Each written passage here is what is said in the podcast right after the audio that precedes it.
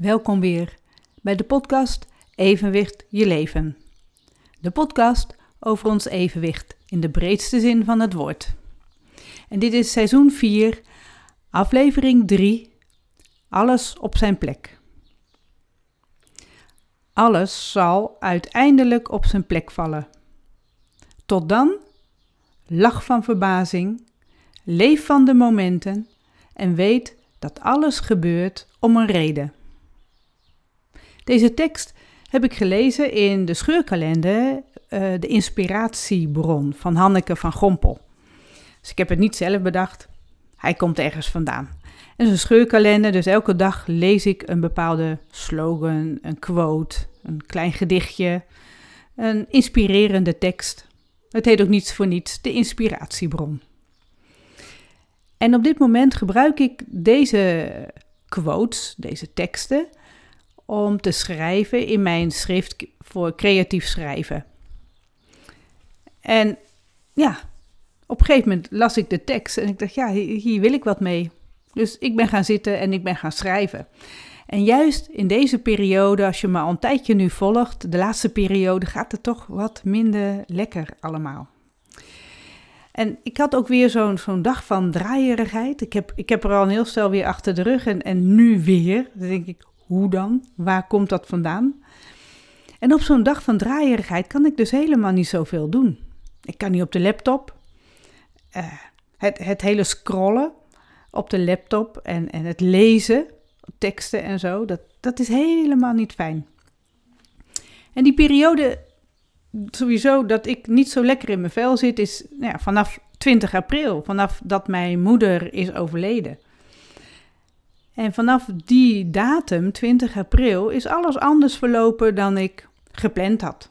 Dan ik in mijn agenda had staan.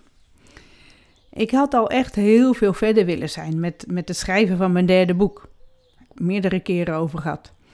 En ik zou ook al opnames hebben gehad voor de podcastafleveringen van het boek Evenwicht in Uitvoering. Daar ben ik wel een stapje verder mee, maar dat derde boek, daar heb ik echt helemaal niets mee gedaan.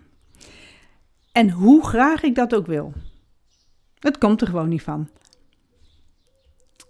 We gaan over een paar weken wel op vakantie. En dan is het juni. Juni is sowieso trouwens een gekke maand voor mij. Ik heb meerdere keren, sowieso de allereerste aanval van Meniere, de heftige aanval, was in juni in 2006.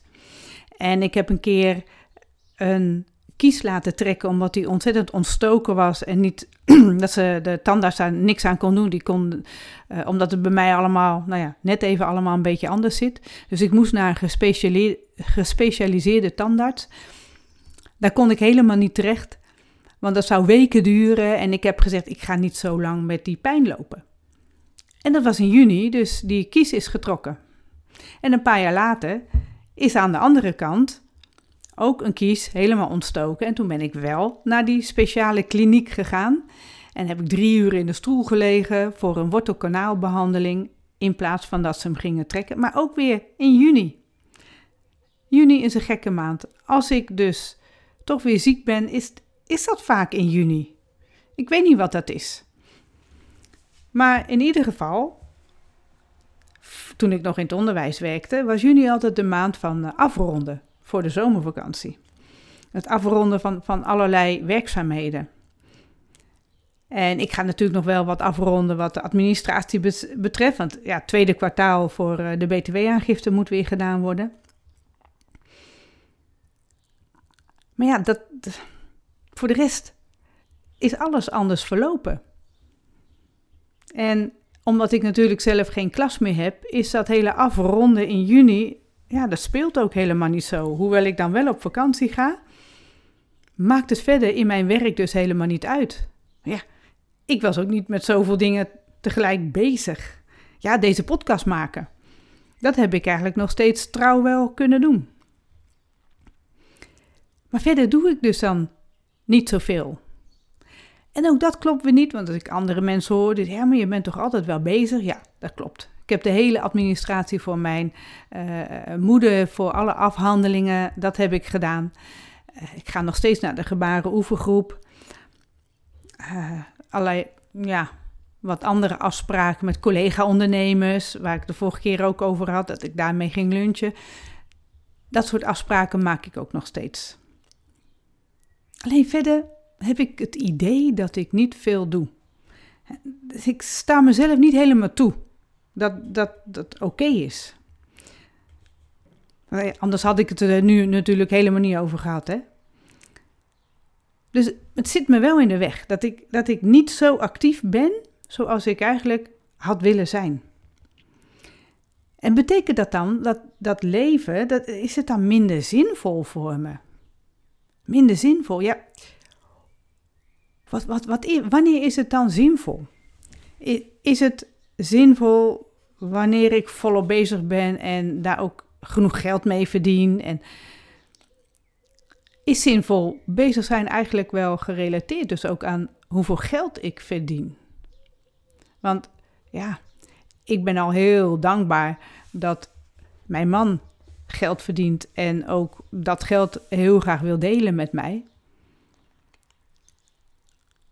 Want ja, als hij dat inkomen niet zou hebben, dan zou ik toch echt zelf veel actiever moeten zijn om wel een goed inkomen te verwerven. En dat maakt me dan toch wel een beetje verdrietig. Want op dit moment wil mijn lijf helemaal niet. Stel dat ik in loondienst ga werken, dan moet ik daar dus steeds op bepaalde momenten echt zijn. En dan had ik de afgelopen maanden mij meerdere keren ziek moeten melden. Nou kan er zijn dat als ik me ziek zou hebben gemeld in loondienst, dat ik dan ook toegeef dat ik ziek ben en dat ik daar makkelijker aan overgeef. Dat zou kunnen. Want ik ben nu de laatste periode toch wel vaker aan het vechten tegen mezelf hoor. Ja, en aan de andere kant, hoe fijn is het dat, dat er verder, ja, ik hoef niet te voldoen aan allerlei hoge verwachtingen van anderen. Ik schiet al aardig tekort in, in mijn eigen verwachtingen. En dat vind ik eigenlijk al meer dan genoeg. Zoals Roel pas geleden al zei, van, uh, dat ik thuis kwam helemaal niet lekker. Te veel draaierigheid.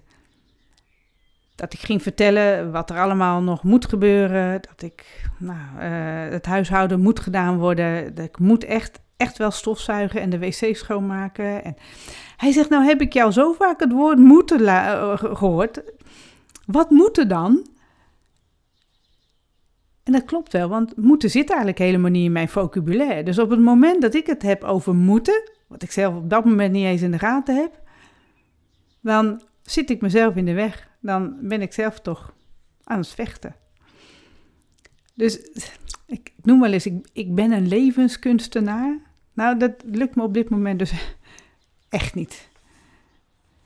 Ja, tenzij ik natuurlijk die inhoud van die levenskunstenaar, dat ik dat een beetje wijzig. Want ja, mijn thema voor dit jaar is meebewegen, meestromen met dat wat zich aandient. En als ik dan ook het verdriet en de onmacht en het uh, niet zinvol actief bezig zijn, als ik dat zie als meebewegen met wat zich op dat moment aandient en ook dat die, al die emoties daar rondomheen er gewoon mogen zijn en me daar niet door uit het veld laat slaan, als ik juist die emoties toelaat, en, en, en dat mag ook echt, hè, van helemaal van binnenuit. Ja, dat, dan hoef ik er helemaal niet meer tegen te vechten.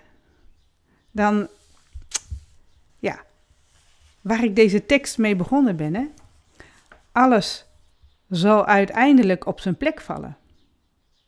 En tot dan, lach van verbazing, leef voor de momenten en weet dat alles gebeurt om een reden. Oké. Ja, weet dat alles gebeurt met een reden. Ook als die reden nog niet helemaal zichtbaar is. Poef. Nou, dankjewel voor het luisteren naar deze aflevering.